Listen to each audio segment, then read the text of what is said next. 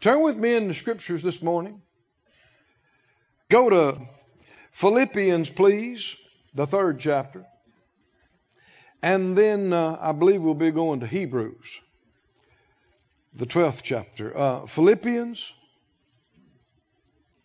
3 and Hebrews 12. For some weeks now, we've been on the subject of perfection through correction. And everybody has really been excited about it. Oh, boy. Yeah. And getting more excited. Well, can you get excited about being just like the Master? No, that's what we're talking about. In Philippians, the 3rd chapter and the 12th verse. I'm going to read from the Good News Translation. He said, I do not claim that I have already succeeded or have already become perfect. I keep striving to win the prize for which Christ Jesus has already won me to himself. Of course, my friends, I really do not think that I have already won it. The one thing I do, however, is to forget what is behind me and do my best to reach what is ahead. So I run straight toward the goal in order to win the prize, which is God's call through Christ Jesus to the life above. The New Living Translation says a similar way. I don't mean to say I've already achieved or have already reached perfection, but I press on to possess that perfection for which Christ Jesus first possessed me. No, dear brothers and sisters, I've not achieved it. But I focus on this one thing, forgetting the past, looking forward to what lies ahead. I press on to reach the end of the race and receive the heavenly prize for which God through Christ Jesus is calling us. Let all who are spiritually mature agree on this. If you disagree on some point, I believe God will make it plain to you. But we must hold on to the progress we've already made.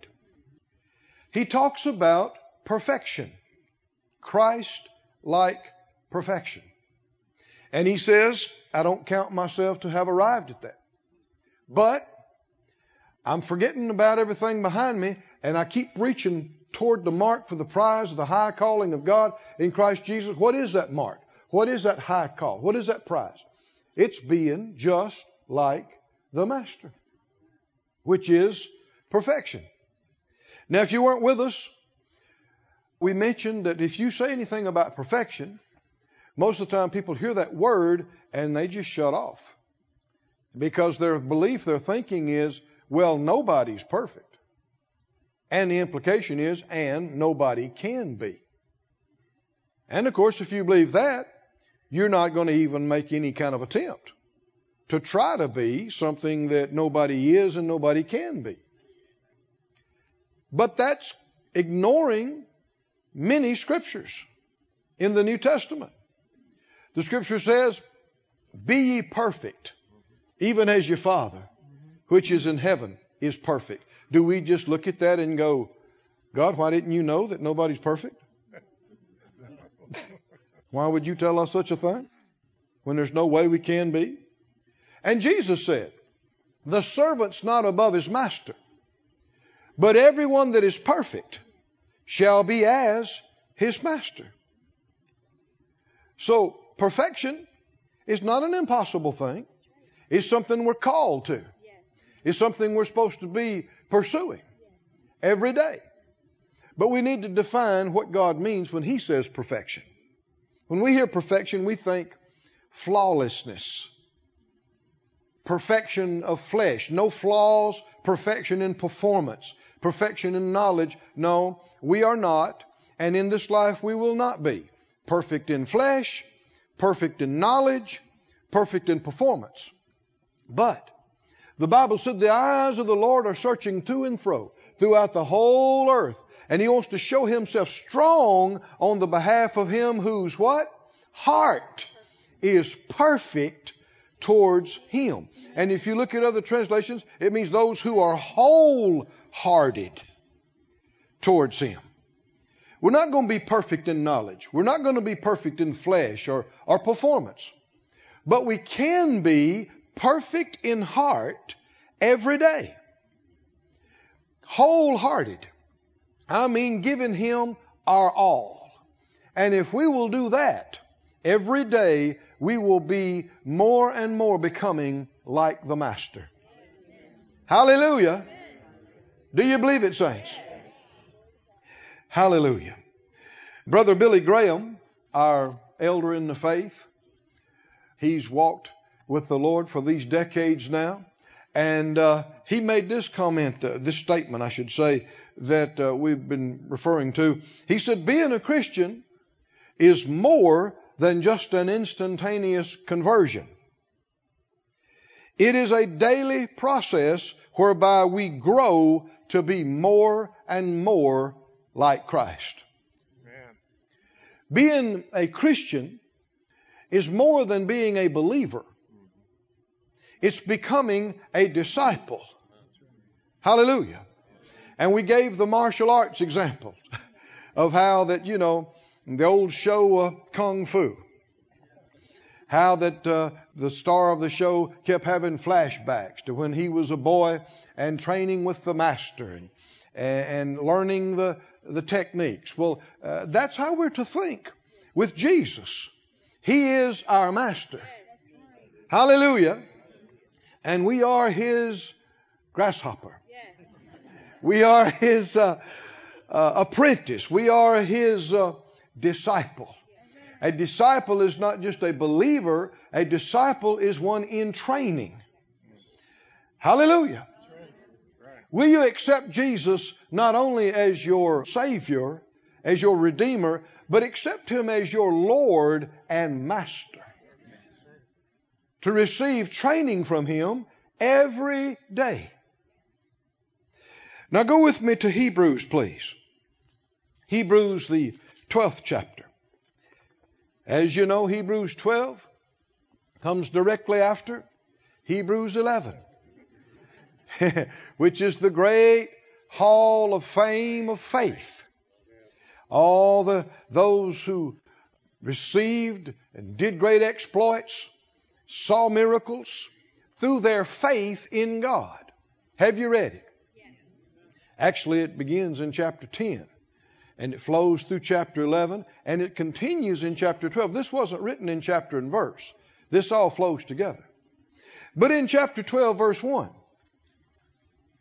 wherefore seeing also we're compassed about with so great a cloud of witnesses, let us lay aside every weight and the sin which does so easily beset us. Let us run with patience the race that is set before us. Looking unto Jesus, the author and the finisher of our faith. A number of translations say the author and perfecter of faith. Not just our faith, but faith itself. And of course that would include our faith, because our faith's a measure of His faith. But He is the faith master. The faith master, author and perfecter. A master is one that has perfected their art, what they do. An apprentice is one who's learning. But the master has perfected. Whether they're a master painter or a master sculptor, master whatever. Well, Jesus is the faith master. Hallelujah. Which is another way of saying the master of pleasing the Father. Right? Without faith, it's impossible to please Him. And Jesus said, I do always those things that please Him. Also, being a faith master is being a master of overcoming the world. Every sin, every temptation, every trial, every test, every problem. Didn't the Scripture say, this is the victory that overcomes the world, even our faith? And Jesus is the, not the faith master. And the good news is, He is involved in helping us master faith. Hallelujah. And he told us, you're not going to pass me. Yeah. Well, we believe that, right? Yeah. But as you are perfected and fully developed, you will be like me. You will be as me. Oh, hallelujah. Do you believe it, saints? Glory be to God. Glory be to God. Hallelujah. But it won't happen by just saying, I believe in Jesus, and that's the end of it. I've arrived. I'm there. No. Keep reading here. Maybe I should say this again. Yes, our righteousness is perfect because it's His righteousness. Our righteousness does not need to be perfected. Our faith does. So we're not talking about doing things so that we'll be counted righteous in God's eyes. We already are. Through the blood. Through His sacrifice. But when you're born again, you're born a baby. And we're to grow up. We're to be fed on the Word and grow in the things of the Lord and become more and more like the Master every day, every month, every year. Do you have a desire for that? We can be. It's supposed to be that way. But it won't happen. Just like in the natural, you're not going to become a master, artist, painter, sculptor, martial arts, whatever. You're not going to become a master by just laying around doing nothing. And if whatever it is you're doing is going to be perfected, then you're going to be corrected. Is that right? The master's going to say, no, not that way. This way. Right? Is that a bad thing? That's a good thing. Should it upset you? Should it insult you? Should it offend you? It should not. You should rejoice when you get corrected, because I'm that much closer. Is that right? To mastering this, to getting this right. Keep reading this passage here. Looking unto Jesus, the author and finisher of our faith, who for the joy that was set before Him endured the cross, despising the shame, is set down at the right hand of the throne of God. How did He do all that? He did it by faith. Faith in the Father. Keep reading. Considered Him that endured such contradiction of sinners against Himself, lest you be wearied and faint in your minds. Now the Scripture cautions us about fainting, getting weary, getting tired, and quitting. This is the danger. Verse 4, you've not yet resisted unto blood, striving against sin, and have you've forgotten the exhortation which speaks unto you as unto children. My son, despise not thou the chastening of the Lord, nor faint when you are rebuked of Him. Don't despise correction. And don't faint if you're rebuked. Now, rebuke can be strong. Nobody said it was fun. In fact, a few verses later, it says it's not fun. That's the Keith Moore paraphrase. It's not fun. It's not easy. But it's because you need it. And it's love that's doing it.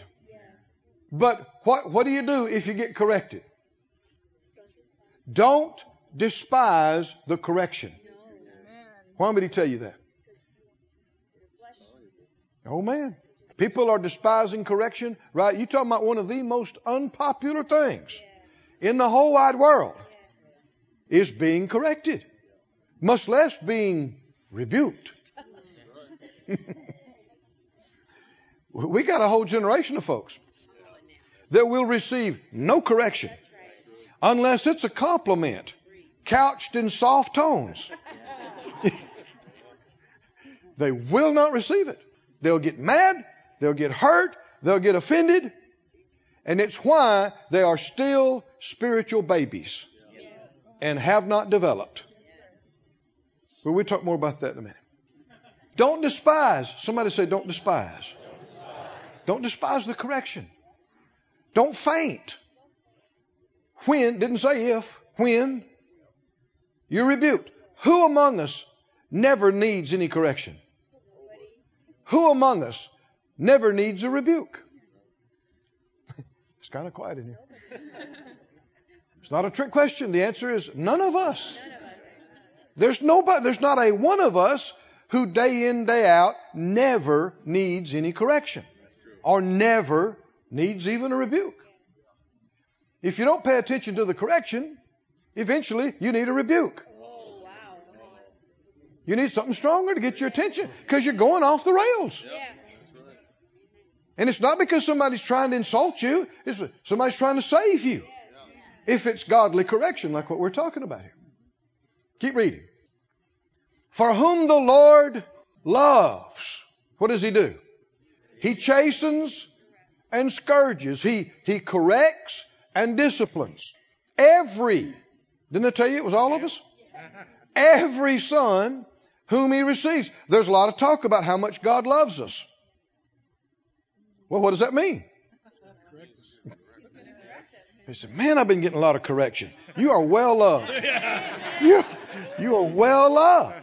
If it's godly correction, you are well loved. Whom the Lord loves. Say it out loud with me. Whom the Lord loves, He corrects. Say it again.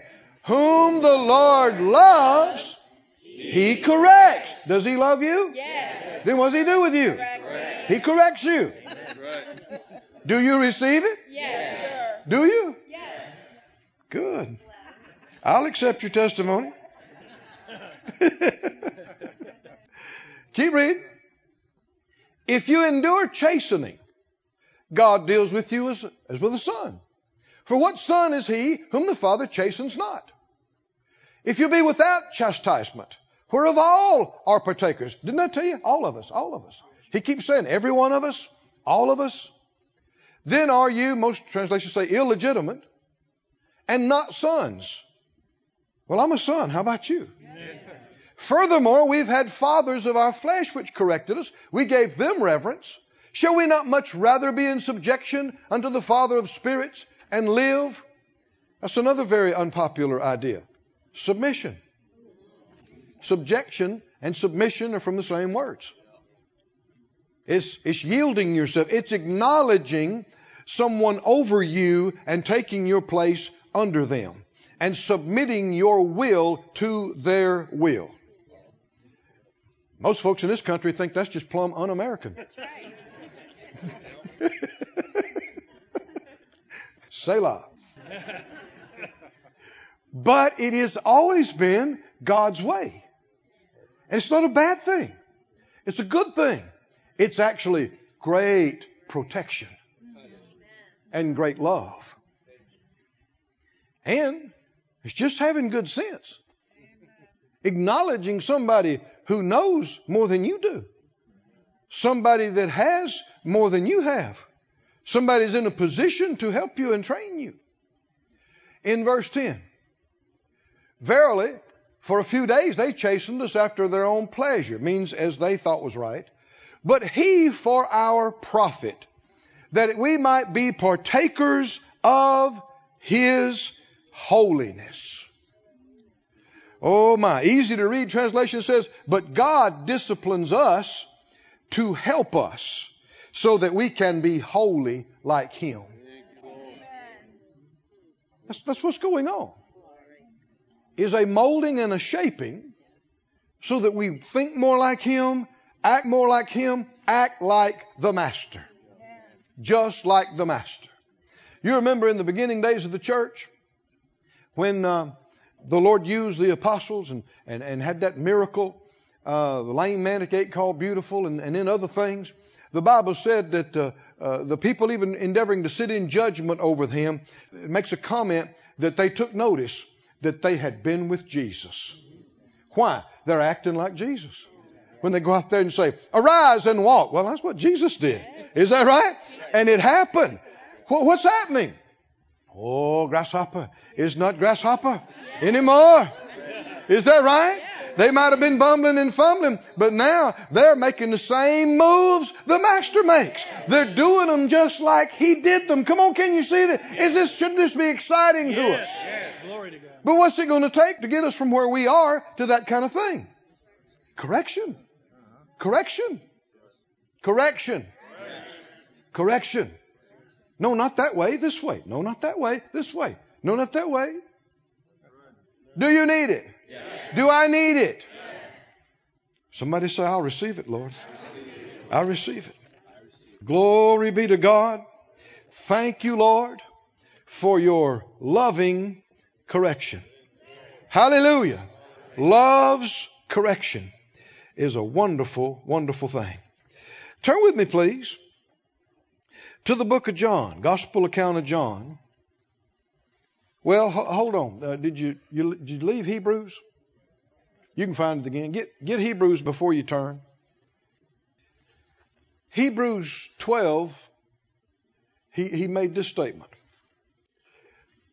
Looking unto Jesus, the author and finisher of our faith, verse 1, before it had said, seeing we are compassed about with so great a cloud of witnesses, let us do what? Lay aside what?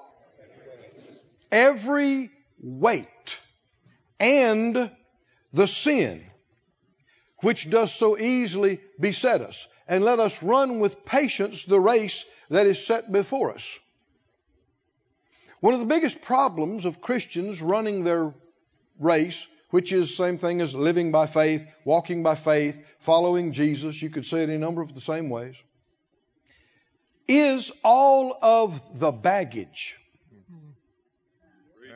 Amen. I said baggage. All of the weights and the sin. Now, not everything that's hindering people is even sin. Not everything that's hindering and slowing down and holding back is sin. It can be a weight. That's why he differentiates between weights and sin. Sin, what is sin? Sin is violation of light. To him that knows to do good and doeth it not, to him it is sin. Sin has to do with, you know you should be doing it, but you're not doing it. That's sin. You know you should do it, and you're not doing it. You know you shouldn't do it, but you are doing it. It's a violation of light. Thank God there's repentance. Can you repent? Yes. And do what you know to do? Yes.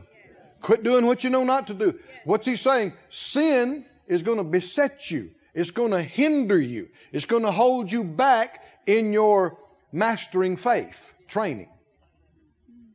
Why is my punch so slow? Why is it so hard to get my leg up to kick? Why am I so slow? It's because you got ankle weights and weights on your hips and wrist weights. Come on, are you listening?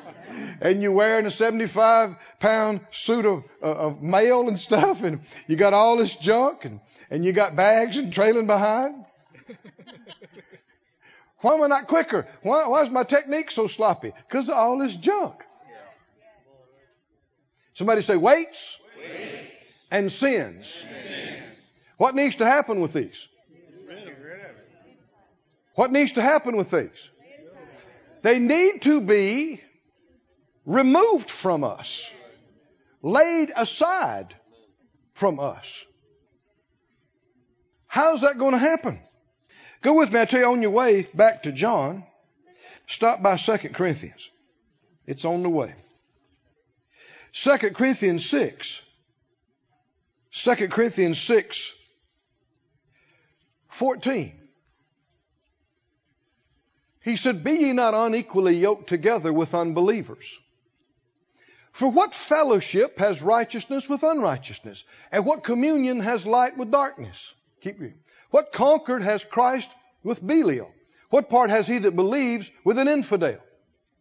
What agreement has the temple of God with idols? For you are the temple of the living God. As God has said, I will dwell in them. I will walk in them. I will be their God, and they shall be my people. Wherefore do what?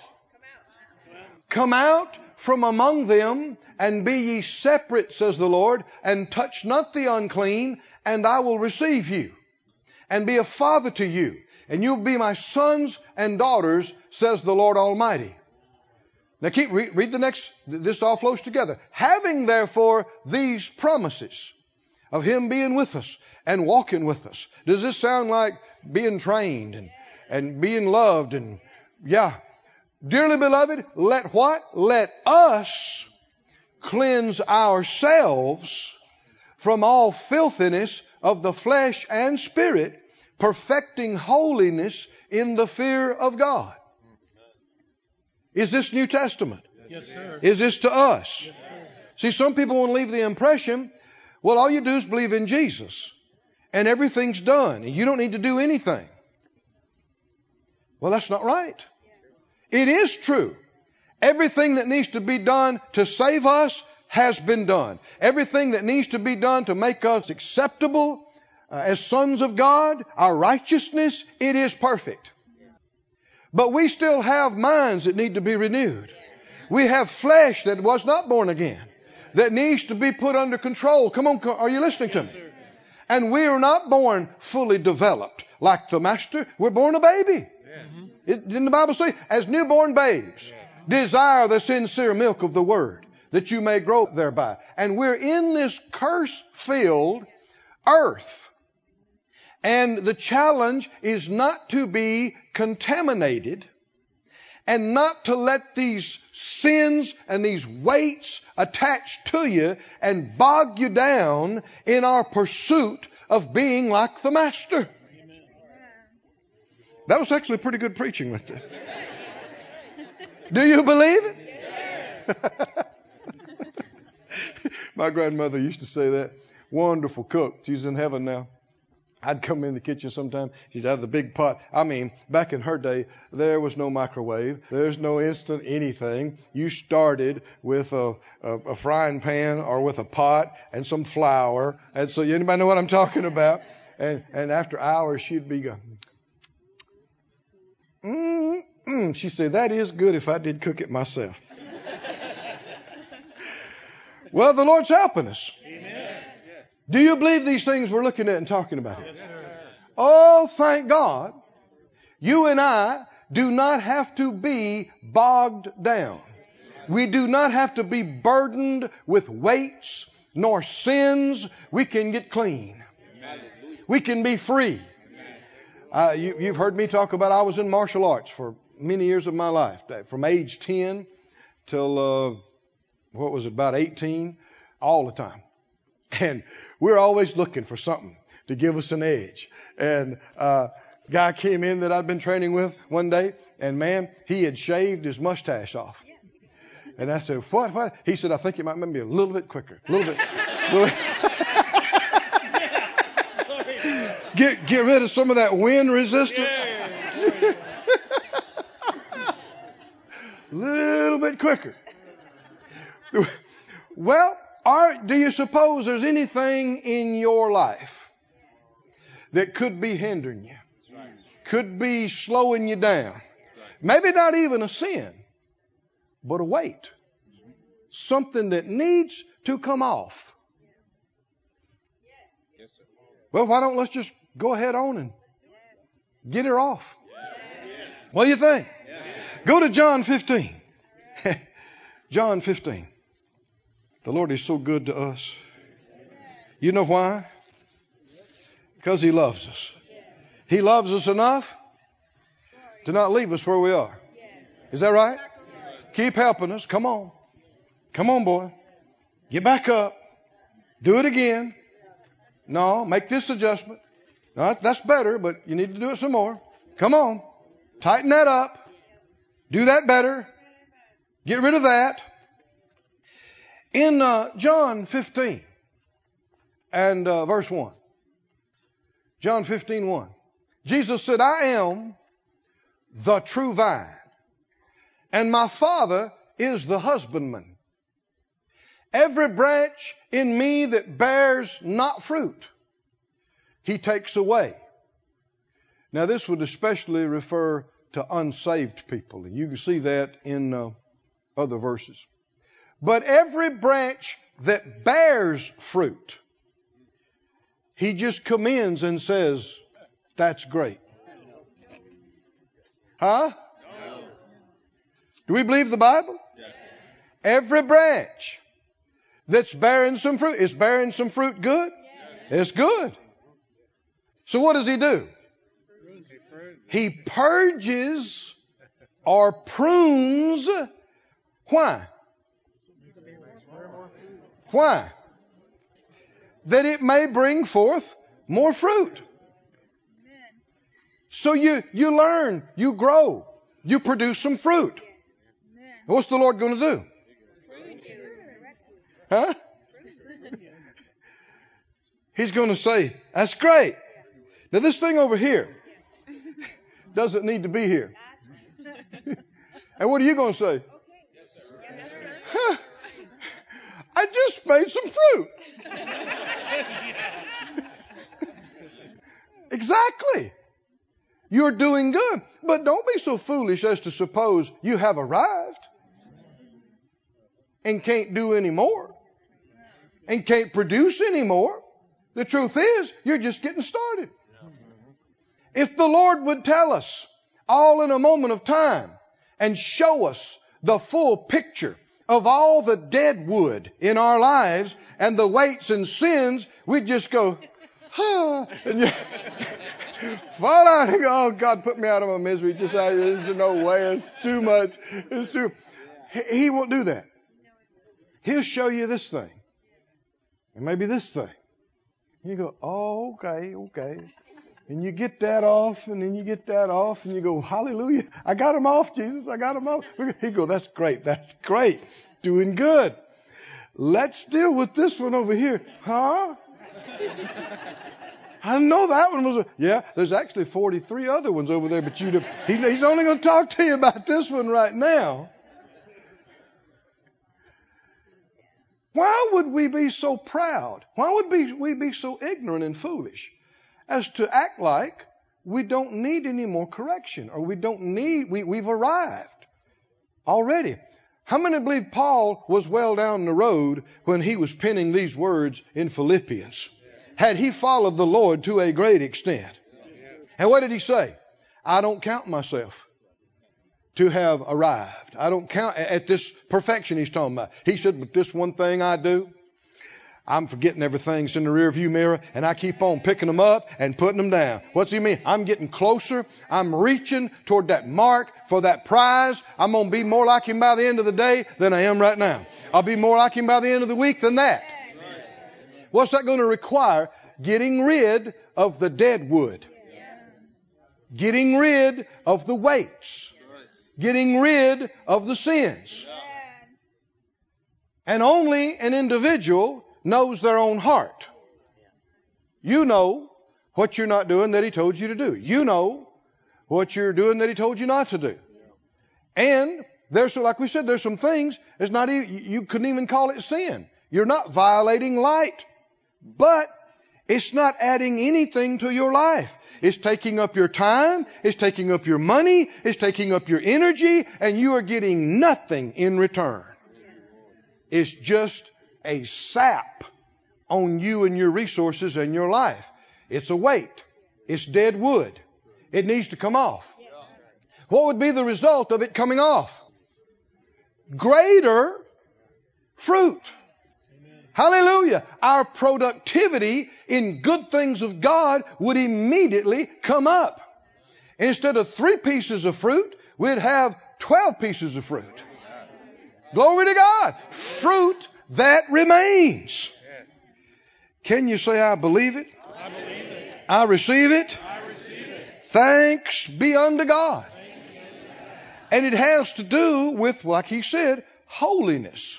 Now, when people hear holiness, their minds go off on tangents, but holiness is the opposite of ungodliness or worldliness, referring to the world that rejects God. There's a lot of stuff It is completely godless. And so, there are things worse than that. Anti-God. You and I should have no part of these. There's a lot of things we just shouldn't be a part of because people are yielding to wrong spirits there. And they disrespect our Jesus. And they reject our God. Is that right? Yes. And we just don't need it. And there's a whole lot of things. You want to think in terms of eternity. I'm spending X amount of time and money doing this every day, every week. Once in a while, you want to stop and go, 10,000 years from now, well, I think this was worth spending this much of my life on.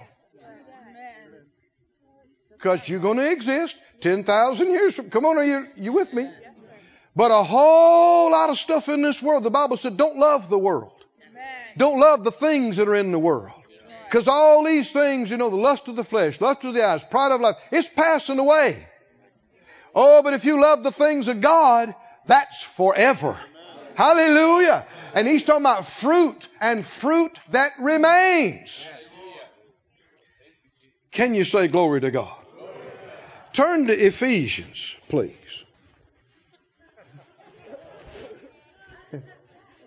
What is it? Ephesians 4.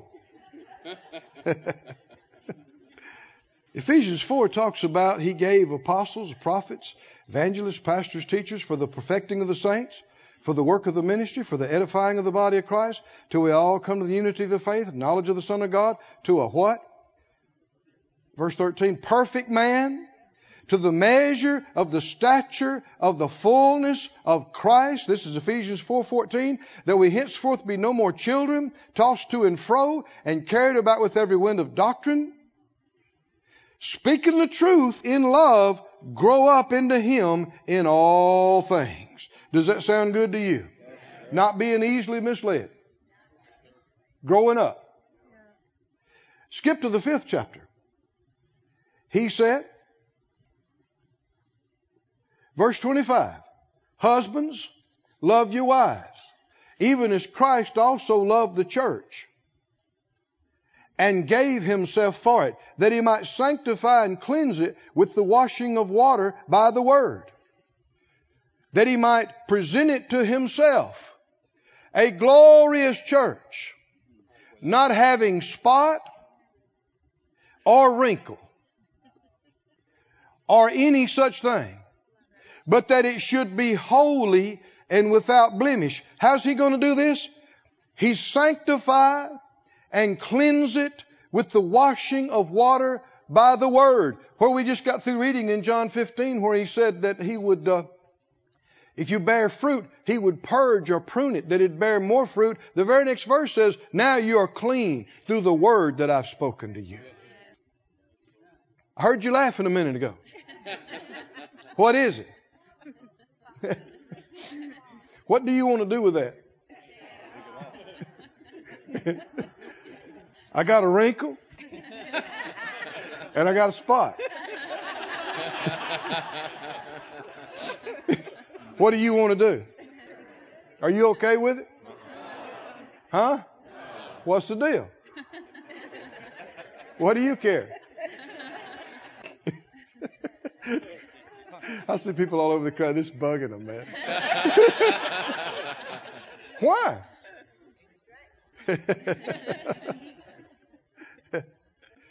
Help me with this, Dave. Do I need any help? Huh? What? Help me. Come help me with this. What is it? Ah, oh, what? What? What? It's always something. Always something. Non-stop. What is it this time? I can't do anything right. I'm here preaching my heart out. I guess you think something's wrong.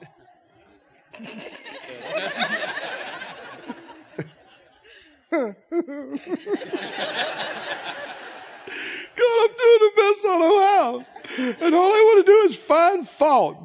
It's always something else. It's always something else. Every day there's something. Well, why would you think there's nothing else? Why would you think you've arrived? And one of the biggest problems Phyllis touched on last week. If everybody in this place has told me about this, and you told me about it 8 years ago, it's no wonder I am sick and tired of hearing about this. But whose fault is it that I'm still hearing about this? We could have been done with this 8 years ago. Should I be offended because he wants to help me with this? Should I be insulted? Should I have my feelings hurt? Should I get mad? No. Why does he want to get this off? Why do you want to get it off? Why? You care about me. You care about what I look like. You care about this going all over the world. Is that right? Because you love me. And because you love me, you're not saying, by saying there's a spot, that I'm nothing. You're saying he's so close to being perfect. We just need to get these things off and he'll be just right. It's not an evil thing. I shouldn't be insulted. Oh, come on, can you see this? Yes. Oh, hallelujah. Hallelujah. Oh, somebody say glory to God. Glory to God. Glory to God. Glory to God. Don't despise correction.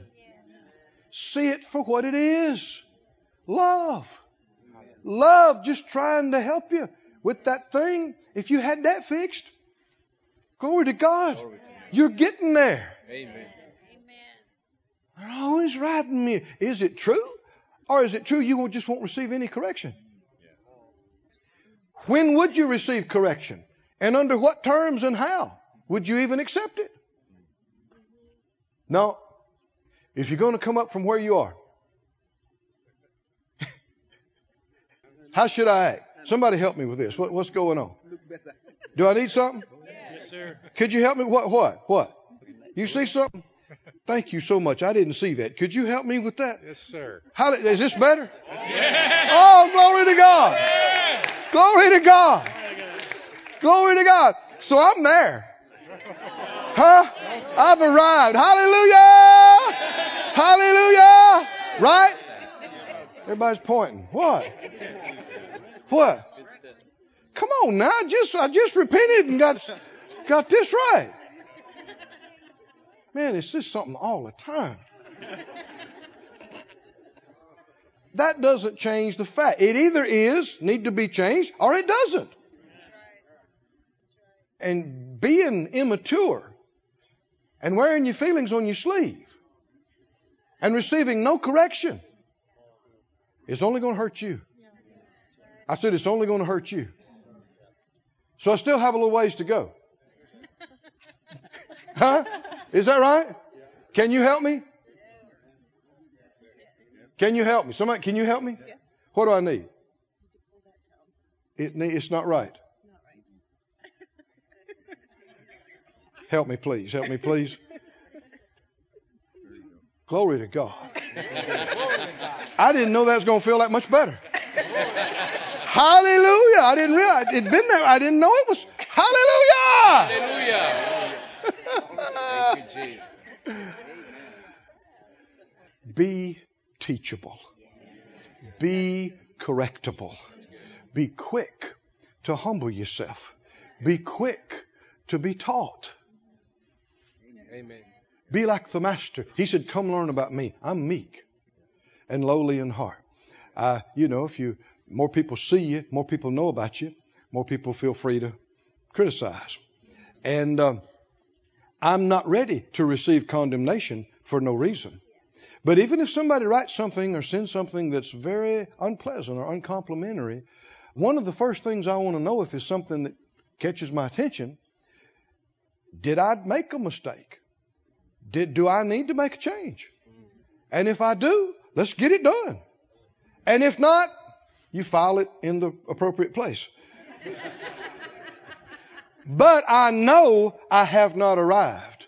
I know I need to learn more. I need to grow more. I only know in part. And it's the parts I don't know about that I could have some things wrong. I could have some blemishes. I could have some spots. And have had them for some time. And what happens is you get used to them.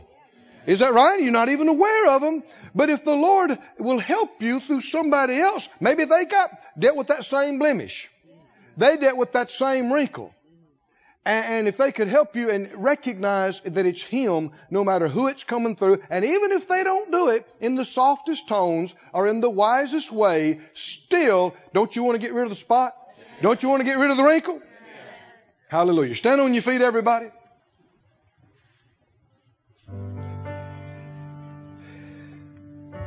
Oh, thank you, Father.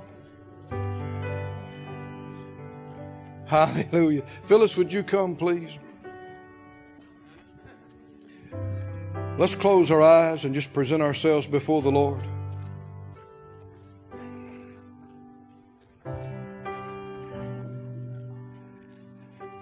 If you would say it out loud, Father God, I repent for getting offended, getting hurt, getting angry. Anytime you were trying to help me, directly or through other people, I purpose to recognize your love, to realize what you're doing, and to submit to you, and to receive your correction, and to be glad, to be washed. Hallelujah. And become more like you. Hallelujah. More like you every day and every night. In Jesus' name. Praise God. Thank you, Lord. Glory to God. You know, as Keith was doing that, the Lord gave me the funniest illustration. How many of you have ever had a garden and had old-timey vine-ripe tomatoes on them? Or have you ever eaten an old-timey vine-ripe tomato? Do they taste different than these greenhouse tomatoes that you go to the grocery store and get? How many? Raise your hand. I'd like to see that you know what I'm talking about. They taste different than these store-bought tomatoes. But when you go in the store and you get these greenhouse tomatoes, don't they look perfect? They look like there's absolutely nothing wrong with them. There's nothing to cut off of them. There's no bug spots on them. But if you had your choice and you were sitting there on your counter, this tomato that was grown out in the garden, and it had some bug spots on it, and it had some spots that you had to go in with your knife and cut off those spots to eat that tomato, or you could choose the tomato from the grocery store that was grown in a greenhouse. Which tomato would you choose? The vine ripe one that you had to cut the spots off of. And the Lord said to me, that's the way some things are.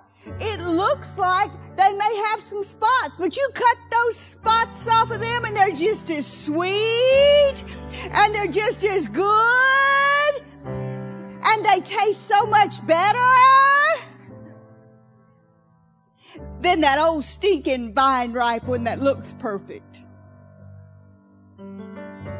That's the way we are to Him. We're sweet and lovable and good. But sometimes we got to cut off those old bad spots in us. And He'd much rather have us that He's grown with, and we've got those few spots that we can cut out. Purging. That's what He was talking about today. I'd rather be somebody that God can use and have that sweet in me, that real sweet meat that people can love and eat and enjoy, than some old green tomato that you can't even eat or anybody be around. Can you say amen? This ministry has been brought to you today free of charge by the partners of More Life Ministries and Faith Life Church. If you would like to help send this word to others at no charge, you can become a word sender today. For more information, visit our website at morelife.org.